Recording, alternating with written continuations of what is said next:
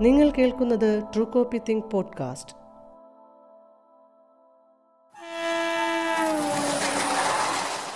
ഞാൻ മുപ്പത്തി അഞ്ച് വർഷം അഞ്ച് വർഷം തികയില്ല കുറച്ച് മാസങ്ങളെ കുറവുള്ളൂ. ഇന്ത്യൻ റെയിൽവേയിൽ പല തരത്തിലുള്ള ജോലി ചെയ്തിട്ടുള്ള ഒരാളാണ്. ഇന്ത്യൻ റെയിൽവേ എന്ന് പറയുന്നത് ഇന്ത്യ രാജ്യത്തിന്റെ തന്നെ ഒരു പരിച്ഛേദമാണ്.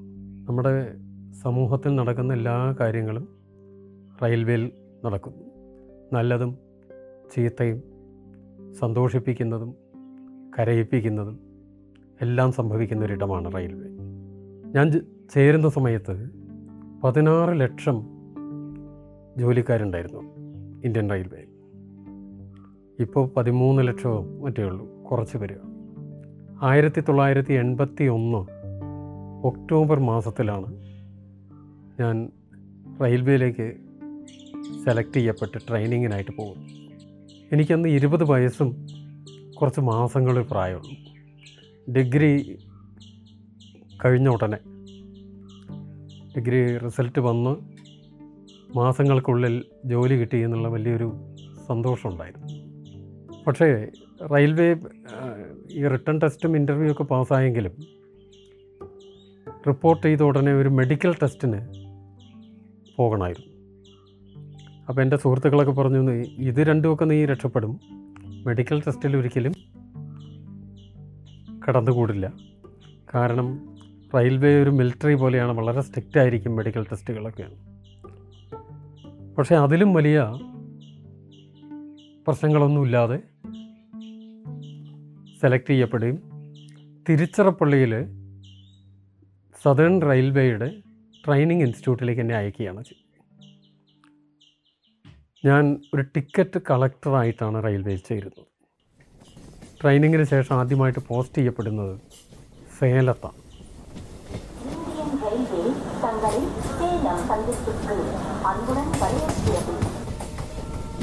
ഔദ്യോഗിക ജീവിതം ആരംഭിക്കുന്നത് എൺപത്തി ഒന്ന് ഡിസംബർ ഏഴാം തീയതി സേലം ജംഗ്ഷനിലാണ്. ഈ സേലത്തേക്ക് പോകുമ്പോൾ ഞാൻ ഒരു തമിഴ് മലയാളം ഭാഷാ സഹായി റെയിൽവേ സ്റ്റേഷനിൽ ഹിഗ്ഗിം ബോധം സ്റ്റാളിൽ നിന്ന് വാങ്ങിയിട്ടാണ് പോകുന്നത് കാരണം ഈ ടിക്കറ്റ് കളക്ടറുടെ ജോലിയിൽ ഇൻഫർമേഷൻ സെന്ററിൽ ഇരുന്ന് ആളുകൾക്ക് വേണ്ട വിവരങ്ങൾ യാത്രക്കാർക്ക് വേണ്ട വിവരങ്ങൾ കൊടുക്കാനുള്ള ഉത്തരവാദിത്വം കൂടെ അപ്പോൾ തമിഴ് എനിക്ക് അറിയാത്തൊരു ഭാഷയായതുകൊണ്ട് അത് പഠിക്കാൻ വേണ്ടിയിട്ടാണ് ഈ ഭാഷാ സഹായം വാങ്ങിയിട്ട് പോകുന്നത്. എനിക്ക് റെയിൽവേ ആയിട്ട് യാതൊരു ബന്ധവും അതുവരെ ഉണ്ടായിരുന്നില്ല എന്നുള്ളതാണ് രസം. വളരെ അപൂർവമേ ഞാൻ റെയിൽവേയിൽ യാത്ര ചെയ്തിട്ടുള്ളൂ പഠിക്കുന്ന സമയത്തോ അല്ലെങ്കിൽ അതിന് ശേഷമൊക്കെ അത്രയൊന്നും യാത്ര ചെയ്യേണ്ട ആവശ്യം ഉണ്ടായിട്ടില്ല. ഞാൻ ഓർക്കുന്ന ഒരു ആദ്യത്തെ റെയിൽവേ യാത്ര എനിക്ക് ഏഴോ എട്ടോ വയസ്സുള്ളപ്പോൾ അമ്മയുടെയൊക്കെ കൂടെ എന്റെ അമ്മാവൻ ജോലി ചെയ്തിരുന്ന ഡിണ്ടികൾ എന്ന് പറഞ്ഞ സ്ഥലത്തേക്ക് ഒരു നേരിയൊരു ഓർമ്മയുള്ളൂ. പളനി കൂടെയൊക്കെ പോകുന്ന ഒരു കരിവണ്ടിയിൽ. അതിനുശേഷം റെയിൽവേ ജോലിക്ക് വേണ്ടിയുള്ള ഇന്റർവ്യൂവിനാണ് ഞാൻ ട്രെയിനിൽ കയറി പോകുന്നത് തിരുവനന്തപുരത്തേക്ക് ഇപ്പോൾ ആലോചിച്ചാൽ ചിരി വരുന്ന ഒരു കാര്യമുണ്ട്.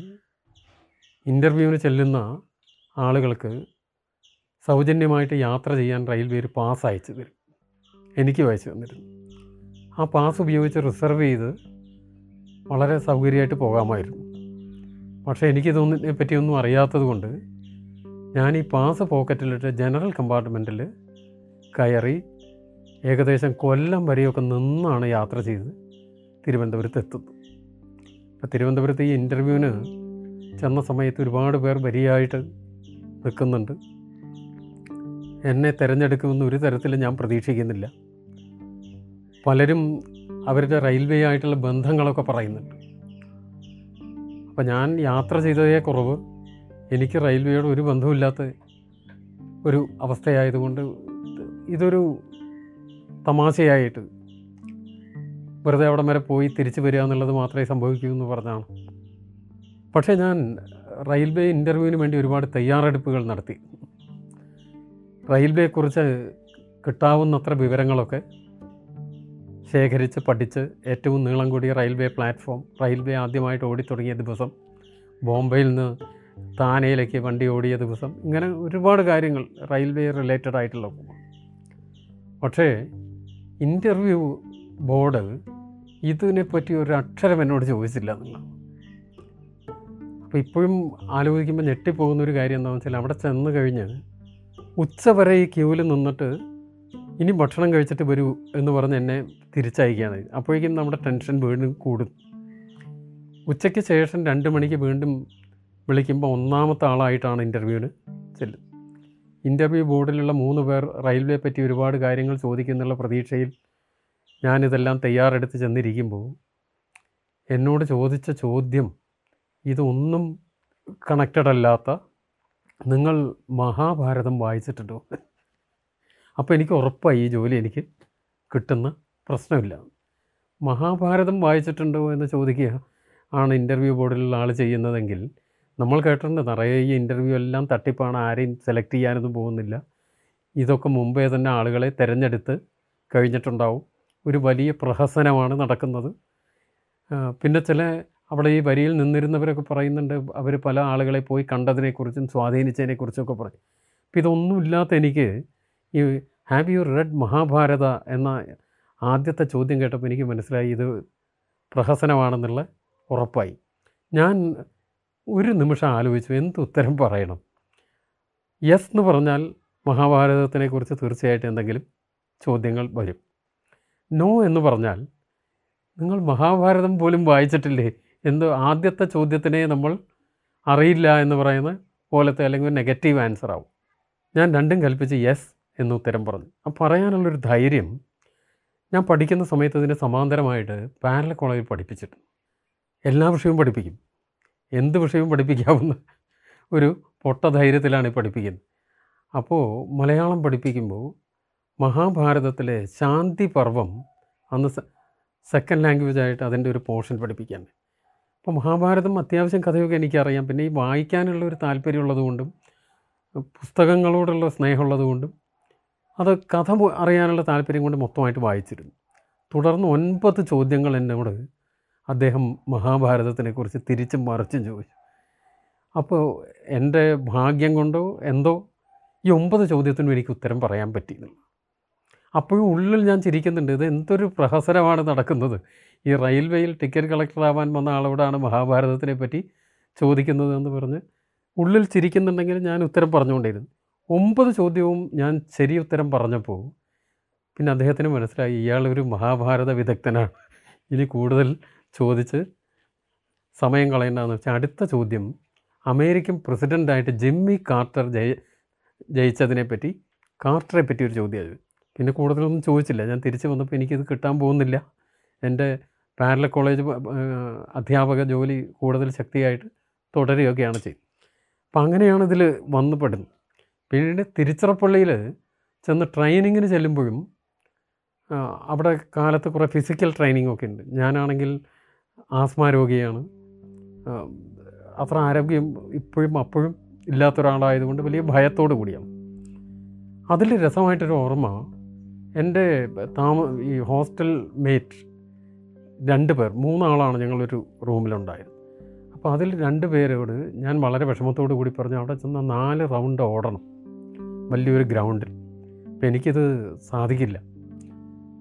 അപ്പോൾ എന്തായാലും അത് പ്രശ്നമാവും. അവിടുത്തെ ഇൻസ്ട്രക്ടറോട് പറഞ്ഞ് എങ്ങനെയെങ്കിലും ഒരു എക്സംഷൻ വാങ്ങിക്കണം. അപ്പോൾ എന്റെ കൂടെ ഇരിക്കുന്ന രണ്ട് പേരും എന്നെ പ്രോത്സാഹിപ്പിച്ചു. പറഞ്ഞു നോക്കാം. നിങ്ങൾക്ക് എങ്ങനെ ആസ്മാറ്റിക് ആണെന്ന് പറഞ്ഞാൽ ചിലപ്പോൾ എക്സംഷൻ കിട്ടും. അപ്പോൾ മറ്റൊരാൾ വന്ന് പറഞ്ഞാൽ അത് പറയണ്ട. അത് പറഞ്ഞാൽ ചിലപ്പോൾ നിന്നെ കിട്ടിയ ജോലി ഉടനെ നഷ്ടപ്പെടും. ഈ ഗ്രൗണ്ടിലേക്ക് കാലത്ത് ഞങ്ങൾ മൂന്ന് പേര് കൂടി പോകുന്നു. അവിടെ വെച്ച് പരിചയപ്പെട്ടിട്ടുള്ള ആളുകളാണ്. മുൻപുള്ള സൗഹൃദമൊന്നുമില്ല. എന്റെ കൂടെ ഉണ്ടായിരുന്നവർ ഈ ഇൻസ്ട്രക്ടറുടെ അടുത്ത് എത്തുമ്പോൾ കുറച്ചും കൂടെ വേഗത്തിൽ അതിലൊരാൾ നടക്കും. അയാൾ ഇൻസ്ട്രക്ടറുടെ അടുത്ത് ചെന്ന് ഈ തന്ത്രം ആദ്യം അങ്ങോട്ട് പ്രയോഗിക്കുന്നു. അയാൾ ആസ്മാ രോഗിയാണ് അത് കഴിഞ്ഞ് രണ്ടാമത് വീണ്ടും ഒരു ആസ്മാ രോഗിക്ക് ഒരു സാധ്യതയില്ലാത്തത് കൊണ്ട് ഞാൻ ഈ നാല് റൗണ്ട് ഓടാൻ വിധിക്കപ്പെടും.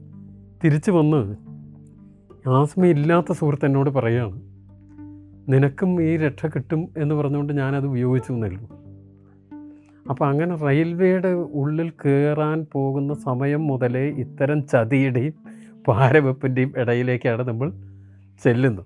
ജോലിയുടെ മുപ്പത്തഞ്ച് വർഷവും ഇതിന്റെ പല തലങ്ങൾ നമ്മൾ അനുഭവിക്കുന്നുണ്ട്. അപ്പം മെഡിക്കൽ ടെസ്റ്റിൽ റെയിൽവേ ഹോസ്പിറ്റൽ വൈദ്യപരിശോധനയ്ക്കായിട്ട് റിപ്പോർട്ട് ചെയ്യുന്ന സമയത്തും ഇതുപോലെയുള്ള ഒരു വലിയ തട്ടിപ്പെന്നോ ചതി എന്ന് പറയുന്നതിന് സാക്ഷിയാകേണ്ട പോകുന്നു അപ്പം ഞങ്ങൾ പത്ത് ഇരുപത് പേരോളം ഇരിക്കുന്നുണ്ട്. അവിടുത്തെ ഒരു ഹോസ്പിറ്റൽ അറ്റൻഡർ കാലത്ത് നേരത്തെ എട്ട് മണിക്ക് തന്നെ ഞങ്ങളുടെ അടുത്ത് വന്നിട്ട് പറയുന്നു മെഡിക്കൽ ട്രസ്റ്റ് തുടങ്ങാൻ പോവുകയാണ് ഇരുപത്തിയഞ്ച് രൂപ വീതം ഓരോരുത്തരും തരണം. അതിന്റെ ഫീസാണ്. അപ്പോൾ ഇരു ഈ ഇരുപത്തഞ്ച് രൂപ എന്ന് പറയുന്നത് ആയിരത്തി തൊള്ളായിരത്തി എൺപത്തി ഒന്നിൽ ഇരുപത്തഞ്ച് രൂപയാണ്. ഞങ്ങൾ ഇരുപത്തിരണ്ട് പേരും ഇരുപത്തഞ്ച് രൂപ വെച്ച് ഇയാൾക്ക് കൊടുക്കും. അയാൾ ഞങ്ങളെ അതിനകത്ത് കൊണ്ടുപോയിട്ട് ഈ എന്താ ഐ ടെസ്റ്റിനൊക്കെ കാണിക്കുന്ന ഈ സി കാ ത എന്നൊക്കെ എഴുതിയിരിക്കുന്ന ഇതൊക്കെ വായിപ്പിക്കും. തിരിച്ച് ഇവിടെ തന്നെ കൊണ്ട് ഇരുത്തിയിട്ട് പറയുന്നു ഇനി പത്ത് മണിക്ക് ഡോക്ടർ വരും. അപ്പോഴാണ് ശരിക്കുള്ള മെഡിക്കൽ ടെസ്റ്റ്. നടക്കാൻ പോകുന്നത് റെഡി ആയിട്ടിരുന്നോളൂ ഞാനൊക്കെ പറഞ്ഞ് ഏൽപ്പിച്ചിട്ടുണ്ട്. ഇരുപത്തിരണ്ട് പേരും മെഡിക്കൽ ടെസ്റ്റിലൊക്കെ പാസ്സാകുന്നുണ്ട്. കുറച്ച് കഴിഞ്ഞതിന് ശേ ദിവസങ്ങൾ കഴിഞ്ഞ് ജോലിയിൽ കയറിയതിന് ശേഷമാണ് ഞങ്ങൾക്ക് മനസ്സിലായത്. ഈ ഹോസ്പിറ്റൽ അറ്റൻഡർ ഞങ്ങളെ പറ്റിച്ചതായിരുന്നു. ഈ ഇരുപത്തഞ്ച് രൂപ എന്ന് പറഞ്ഞൊരു ഫീസ് അവിടെ ഉണ്ടായിരുന്നില്ല. ഞങ്ങൾ വിഡ്ഢികളായിട്ട് ഈ ഇരുപത്തിരണ്ട് പേരും കൂടെ മുന്നൂറ് രൂപ ഇയാൾക്ക് കൊടുക്കും. എൺപത്തി ഒന്നിന് മുന്നൂറ് രൂപ എന്ന് പറഞ്ഞാൽ ഇന്നത്തെ മൂവായിരം അല്ല. അതിനേക്കാൾ വലിയൊരു തുകയാണ്. അപ്പോൾ ഈ റെയിൽവേയുടെ അകത്ത് കയറുമ്പോൾ തന്നെ ഇങ്ങനത്തെ പല അവസ്ഥകളിൽ കൂടിയാണ് നമ്മൾ കടന്നു പോകുന്നത്.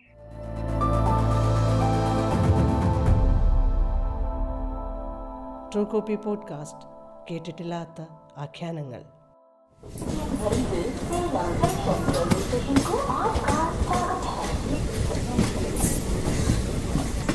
ഞാൻ നേരത്തെ പറഞ്ഞ പോലെ ഈ തമിഴ് മലയാളം ഭാഷാ സഹായിയുമായി സേലത്ത് റെയിൽവേ സ്റ്റേഷനിൽ ഇൻഫർമേഷൻ സെന്ററിൽ ഇൻഡിപെൻഡന്റ് ആയിട്ട് ഡ്യൂട്ടി ഇൻഡിപെൻഡന്റ് ഡ്യൂട്ടി എന്നാണ് പറയുന്നത്. റെയിൽവേക്ക് തന്നെ ഒരു ഭാഷയുണ്ട് റെയിൽവേയുടെ അനൗദ്യോഗിക ഔദ്യോഗിക ഭാഷ സദേൺ റെയിൽവേ സംബന്ധിച്ചിടത്തോളം തമിഴാണ്.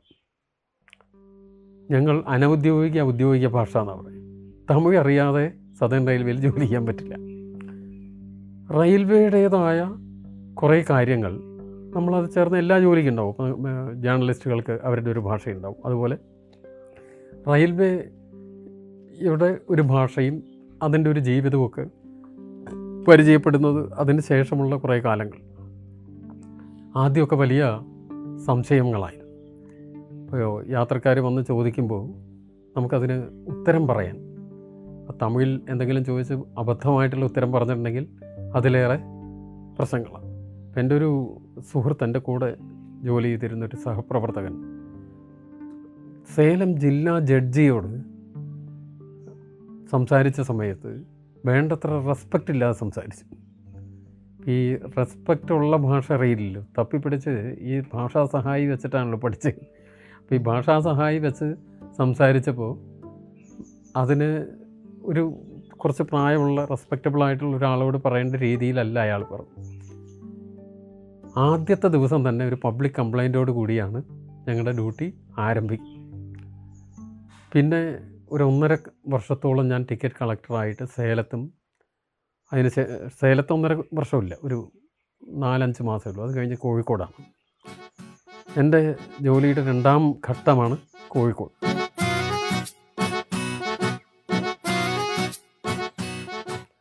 എൺപത്തി രണ്ടിൽ കോഴിക്കോട് വരും. ഈ കോഴിക്കോട് വന്നതും വളരെ വ്യത്യസ്തമായൊരു തലത്തിലാണ് വരുന്നത്. ഞാൻ എന്റെ ജീവിതത്തിൽ അതുവരെ മലബാറിലേക്ക് യാത്ര ചെയ്തിട്ടില്ല. ആദ്യമായിട്ട് മലബാറിലേക്കുള്ള യാത്ര ഈ കോഴിക്കോട്ടേക്കുള്ള ട്രാൻസ്ഫറുമായിട്ടാണ് വരുന്നത്. ആ ട്രാൻസ്ഫർ കിട്ടാനുള്ള കാരണം തന്നെ വളരെ രസമാണ്. സേലത്ത് ഞാൻ ജോലി ചെയ്യുമ്പോൾ എന്റെ ബാച്ചിൽപ്പെട്ട ഒരാൾക്ക് കോഴിക്കോട് പോസ്റ്റിംഗ് കിട്ടും. അപ്പോൾ ഈ കോഴിക്കോട് പോസ്റ്റിംഗ് കിട്ടിയ ആൾ തമിഴ്നാട്ടുകാരനാണ്. വെളുപ്പുരത്തുകാരനാണ്. അയാളുടെ പേര് ഇമയവരമ്പൻ എന്നാണ്. ഇമയവരമ്പൻ എന്ന് പറഞ്ഞാൽ ഹിമാലയത്തിനെ അതിർത്തിയാക്കിയവൻ. ചോഴ രാജാവിന്റെ ഒരു പേരിലാണ് ഇയാളുടെ. അപ്പോൾ ഇമയവരന്റെ വരമ്പന്റെ അച്ഛനമ്മമാണ് ഒരു ദിവസം എന്നെ കാണാൻ വന്നു. കാണാൻ വന്നിട്ട് അപ്പോൾ അവർ അധ്യാപകരാണ്. ഖദർ കുപ്പായം ഒക്കെ ഇട്ട വളരെ സാത്വികരായ രണ്ട് പേർ വന്ന് കണ്ടിട്ട് പറഞ്ഞു തമ്പി കൊഞ്ചം ഹെൽപ്പ് പണ്ണു. ഇവരുടെ പയ്യൻ ഈ ഇമയവരമ്പൻ കോഴിക്കോട് ജോലി ചെയ്യുകയാണ് അവൻ അവിടെ തുടർന്നാൽ ഞങ്ങളുടെ കാര്യം ആകെ അപകടമാവും. സെകപ്പാന മലയാളി പൊണ്ണെ പാത്ത് കല്യാണം പണിടിച്ചിനാ നാങ്ക എന്നെ പണ്ടരുത്. അവരുടെ വലിയൊരു പ്രശ്നം അതായിരുന്നു. കേരളത്തിൽ ഏതെങ്കിലും ചകപ്പായ ചകപ്പെന്ന് അവർ പറയുന്ന ചുവപ്പല്ല വെളുത്ത ഒരു മലയാളി പെണ്ണിനെ കണ്ട് അവൻ ഈ ഇമയവരമ്പൻ കല്യാണം കഴിച്ചാൽ ഇവരുടെ ജീവിതമാകെ തകർന്നു പോകും. അപ്പം അതൊന്ന് രക്ഷിക്കാനാണ് ഈ അച്ഛനും അമ്മയും കൂടി എന്റെ അടുത്ത് വന്ന് പറഞ്ഞു അപ്പോൾ അവിടെ സേലത്തുനിന്ന് നാട്ടിലേക്ക് ട്രാൻസ്ഫർ വരുന്നത് എനിക്ക് വളരെ ഗുണമുള്ള കാര്യമാണെന്ന് അവർ ചിന്തിക്കുന്നേ ഇല്ല. അവർക്ക് ഗുണമുള്ള ഒരു കാര്യമാണെന്നുള്ളത് അതിന് വേണ്ട കടലാസുകളൊക്കെ അവർ തയ്യാറാക്കി കൊണ്ടുവന്ന് എന്റെ കയ്യിൽ നിന്ന് ഒപ്പ് മാത്രമേ വാങ്ങുന്നു. മദ്രാസിലേക്കൊക്കെ അവർ തന്നെയാണ് പോയി ഇത് പ്രൊസീജിയറെല്ലാം നടത്തിയിട്ട് അവസാനം എനിക്ക് കോഴിക്കോട്ടേക്കും ഇമയ വരമ്പൻ സേലത്തേക്കും പോകുന്നു. അധികം താമസിയാതെ ഇമയ വരമ്പന് റിസർവ് ബാങ്കിൽ കോയിൻ നോട്ട് എക്സാമിനറായിട്ട് ജോലി കിട്ടി. റിസർവ് ബാങ്കിലേക്ക് പോകുന്നുണ്ട്. അപ്പോൾ അങ്ങനെ ഇമയ വരമ്പൻ അവിടേക്ക് എത്തി. ഇമയവരമ്പൻ പിന്നെ മ- നമ്മുടെ ടി വി ചന്ദ്രേട്ടൻ റിസർവ് ബാങ്കിൽ ജോലി ചെയ്യുന്ന കാലത്ത് അദ്ദേഹത്തിന്റെ കൂടെ ജോലി ചെയ്തിരുന്ന ഒരാളാണ് ഈ ഇമയവരമ്പ് അപ്പം ഇങ്ങനെ തുടക്കത്തിൽ തന്നെ നമ്മൾ കോഴിക്കോട് എത്തുന്നതിന്റെ പശ്ചാത്തലം ഇങ്ങനെയാണ്. പക്ഷെ കോഴിക്കോട് എത്തിയതിന് ശേഷമുള്ള കാലം അല്ലെങ്കിൽ ഒരു ഒന്നര കൊല്ലം കക്ഷി ഒരു കൊല്ലം നാല് മാസം മാസമൊക്കെയാണ് എന്റെ ജീവിതത്തിലെ ഏറ്റവും നല്ല കാലമായിട്ടാണ് ഞാൻ കണക്കാക്കുന്നത്. ഞാൻ പത്തൊൻപത് സ്റ്റേഷനിൽ ജോലി ചെയ്തിട്ടുണ്ട്. മുപ്പത്തി അഞ്ച് കൊല്ലത്തിനുള്ളിൽ പത്തൊമ്പത് സ്ഥലത്തേക്ക് എന്നെ ട്രാൻസ്ഫർ ചെയ്തു. ചിലപ്പോൾ എന്റെ ജോലി ചെയ്യലിന്റെ വിശേഷം കൊണ്ടാവാം അങ്ങനെ സംഭവിച്ചത്. അത് കേരളത്തിലും തമിഴ്നാട്ടിലും മറ്റ് പല സ്ഥലത്തും ഡൽഹിയിലും ഒക്കെ ഡെപ്യൂട്ടേഷനൊക്കെ ആയിട്ടാണ്. ഇവിടെയൊക്കെ ജോലി ചെയ്തിട്ടുണ്ടായിരുന്നു. അപ്പോൾ അതിൽ ഇപ്പോൾ ചോദിച്ചാൽ ഉറപ്പിച്ച് പറയാൻ പറ്റും എനിക്ക് ഏറ്റവും ഇഷ്ടപ്പെട്ട സ്ഥലമായിരുന്നു കോഴിക്കോട്. ഞാൻ കോഴിക്കോട് ജോലി ചെയ്തിരുന്നത് പത്ത് മുപ്പത്തഞ്ച് വർഷത്തിന് മുമ്പാണ്. ഇപ്പോൾ പോയാലും കോഴിക്കോട് അന്നോ നമുക്ക് പരിചയമുള്ളവരിൽ കുറച്ച് പേരെങ്കിലും കാണും. ആ ഒരു ഒരു സ്നേഹത്തിന്റെ ഞാൻ കോഴിക്കോട്ടുകാരെ വെറുതെ പുകഴ്ത്തി പറയുന്നില്ല ആ അനുഭവിച്ചറിഞ്ഞ് വളരെ ആത്മാർത്ഥമായി പറയുന്നില്ല ആ കണ്ടാൽ സലാണ്ട് രാമകൃഷ്ണേട്ട എന്ന് പറഞ്ഞ ആ ഒരു അടുപ്പം വേറെ ഞാൻ ജോലി ചെയ്ത ഒരു സ്ഥലത്തും സംഭവിച്ചിട്ടില്ല. ഇപ്പം മാംഗ്ലൂരിലാണെങ്കിലോ അല്ലെങ്കിൽ പാലക്കാടാണെങ്കിൽ സേലം ഈറോഡ് അതുപോലെ കോയമ്പത്തൂർ ചെന്നൈ ഡൽഹി പല സ്ഥലത്തും ഒരു സ്ഥലത്തും ഇത്ര കണ്ട് അടുത്ത് ഇടപഴകുന്ന ആളുകൾ ഇത്ര മറ്റൊന്നും തിരിച്ച് പ്രതീക്ഷിക്കാതെ ജോലി ചെയ്യുന്ന ഇടപഴകുന്ന ആളുകൾ.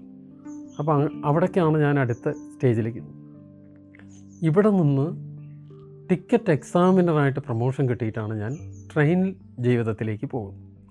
ഈ ടിക്കറ്റ് കളക്ടറായിട്ട് സേലത്തും കോഴിക്കോടുമാണ് ജോലി ചെയ്തിരുന്നത്. അപ്പോൾ ഈ കാലത്ത് കോഴിക്കോട് ജോലി ചെയ്യുമ്പോൾ വളരെ രസകരമായ നിരവധി അനുഭവങ്ങളുണ്ട്. ഞാൻ മലയാളത്തിലെ പ്രധാനപ്പെട്ട ഒരുപാട് എഴുത്തുകാരെ നേരിട്ട് കാണുന്നതും പരിചയപ്പെടുന്നതും ഒക്കെ ഈ കാലത്ത്. ഈ എൺപത്തി രണ്ട് എൺപത്തി മൂന്ന് എന്ന് പറയുന്നത് കോഴിക്കോടിന്റെ ഒരു സുവർണ കാലമാണ് അത്ര സർഗാത്മകമായിട്ടുള്ള കാര്യങ്ങൾ നടക്കുന്ന പലതരത്തിലുള്ള എഴുത്തുകാരുടെയും പലപ്പോഴും എഴുത്തുകാർ ധാരാളമായിട്ട് കോഴിക്കോട്ടേക്ക് വരുന്നതും കലാകാരന്മാർ വരുന്നതും ഒക്കെ റെയിൽവേ സ്റ്റേഷൻ വഴിയാണ്.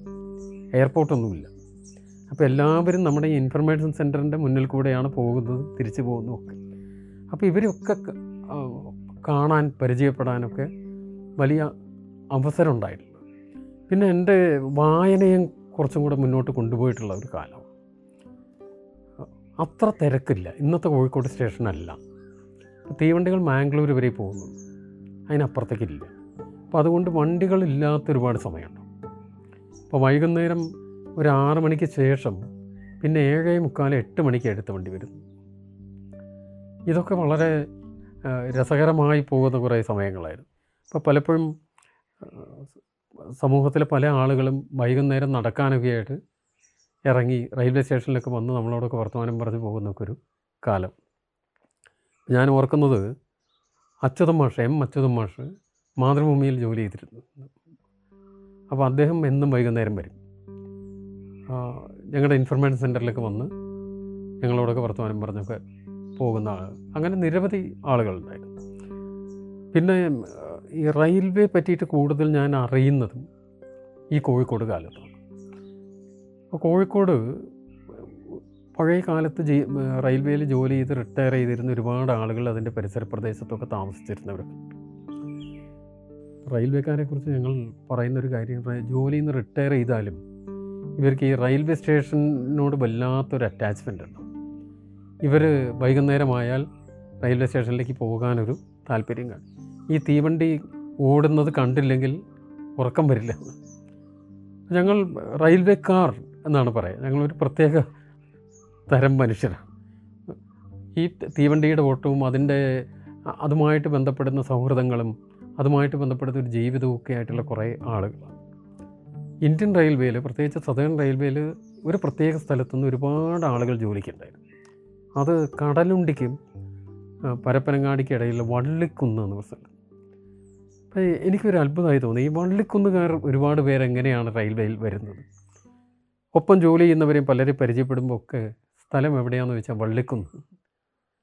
അപ്പോഴാണ് മനസ്സിലാവുന്നത് പണ്ട് റെയിൽവേ കോഴിക്കോട്ടേക്ക് ഉണ്ടായിരുന്നില്ല ആദ്യകാലത്ത് റെയിൽവേ ചാലിയത്തു നിന്ന് തുടങ്ങിയിട്ടാണ് ഫറൂഖിലൊക്കെ ഉള്ളൂ കോഴിക്കോട് റെയിൽവേ സ്റ്റേഷൻ വരുന്നത് വളരെ കാലത്തിന് ശേഷമാണ്. ഈ കാലം മുതലേ റെയിൽവേയുടെ അതിന്റെ കൺസ്ട്രക്ഷനും അതുമായിട്ട് ബന്ധപ്പെടുന്ന കാര്യങ്ങളിലുമൊക്കെ ജോലി ചെയ്യുകയും അതിന്റെ ഭാഗമായിട്ട് ഒരു ജീവിതത്തിന്റെ ഒരു ഭാഗമായിട്ട് സ്വീകരിക്കുകയൊക്കെ ചെയ്ത ധാരാളം ആളുകളുള്ള ഒരു സ്ഥലമാണ് ഈ വള്ളിക്കുന്ന്. അവിടെ നിന്ന് മാപ്പിള കലാസികൾ എന്ന് പറഞ്ഞ ആളുകൾ ലോ ലോകത്തിന്റെ തന്നെ പല ഭാഗങ്ങളിൽ ഇന്ത്യയുടെ പല ഭാഗങ്ങളിലുള്ള റെയിൽവേ കൺസ്ട്രക്ഷനൊക്കെ പ്രത്യേകിച്ചും എന്താ പാലങ്ങളുടെ കൺസ്ട്രക്ഷന് വേണ്ടി ഇവിടുന്ന് പോയിരുന്നവരുണ്ട്. ഇപ്പം എന്റെ മാമ ആഫ്രിക്ക എന്ന് പറയുന്ന നോവലിൽ അത്തരത്തിൽ പരപ്പനങ്ങാടിയിൽ നിന്ന് ഉഗാണ്ടയിൽ പോയി റെയിൽവേ കൺസ്ട്രക്ഷന് വേണ്ടി ജോലി ചെയ്തിരുന്ന ആളുകളെ പറ്റിയിട്ടാണ് പറയുന്നത്. അപ്പോൾ അവർ എന്റെ മനസ്സിലേക്ക് വരുന്നത് ഈ എൺപത്തി രണ്ടിൽ ഇവിടെ ജോലി ചെയ്യുമ്പോൾ അന്ന് റിട്ടയർ ചെയ്ത് അവിടെ നമ്മുടെ റെയിൽവേ സ്റ്റേഷനിലൊക്കെ വന്ന് നമ്മൾ പരിചയപ്പെട്ട പല ആളുകളും പറഞ്ഞ കാര്യങ്ങൾ. അപ്പോൾ ഞാൻ ഒരു അന്നത്തെ ഒരു വൃദ്ധനായ ഒരാളോട് ചോദിക്കുകയാണ് ഇന്ത്യയിലുള്ള എല്ലാ റെയിൽവേ പാലങ്ങളും കെട്ടാൻ ഈ കടലുണ്ടിക്കാർ തന്നെ പോയിട്ട് വേണം? അപ്പോൾ അദ്ദേഹം പറയുന്നു ഇന്ത്യയിൽ മാത്രമല്ല ആഫ്രിക്കയിലുള്ള റെയിൽവേ നമ്മുടെ ആളുകൾ പോയിട്ടല്ലേ പണിതത്? അപ്പോൾ അങ്ങനെയാണ് ഈ ആഫ്രിക്കയിൽ ഇവിടുന്ന് ആളുകൾ പോയി റെയിൽവേ പണിക്ക് പോയിരുന്നു എന്നത് ഞാൻ അറിയത്തില്ല അപ്പം ഇങ്ങനെ ഞാൻ അല്പാൽപമായിട്ട് ഈ റെയിൽവേ സംസ്കാരത്തിലേക്ക് ചേർന്ന് വരികയാണ്. അപ്പം അതുവരെ നമുക്ക് വളരെ അന്യമായിരുന്ന ഒരു ഇടത്തിലേക്ക് ഇപ്പോൾ സേലത്ത് കുറച്ച് കാലം പിന്നെ കോഴിക്കോടൊക്കെ ജീവിക്കുന്നതോട് കൂടി ഞാൻ ഞാനറിയാതെ ഞാനൊരു റെയിൽവേക്കാരനായിട്ട് മാറും. You are listening true copy think podcast the unheard narratives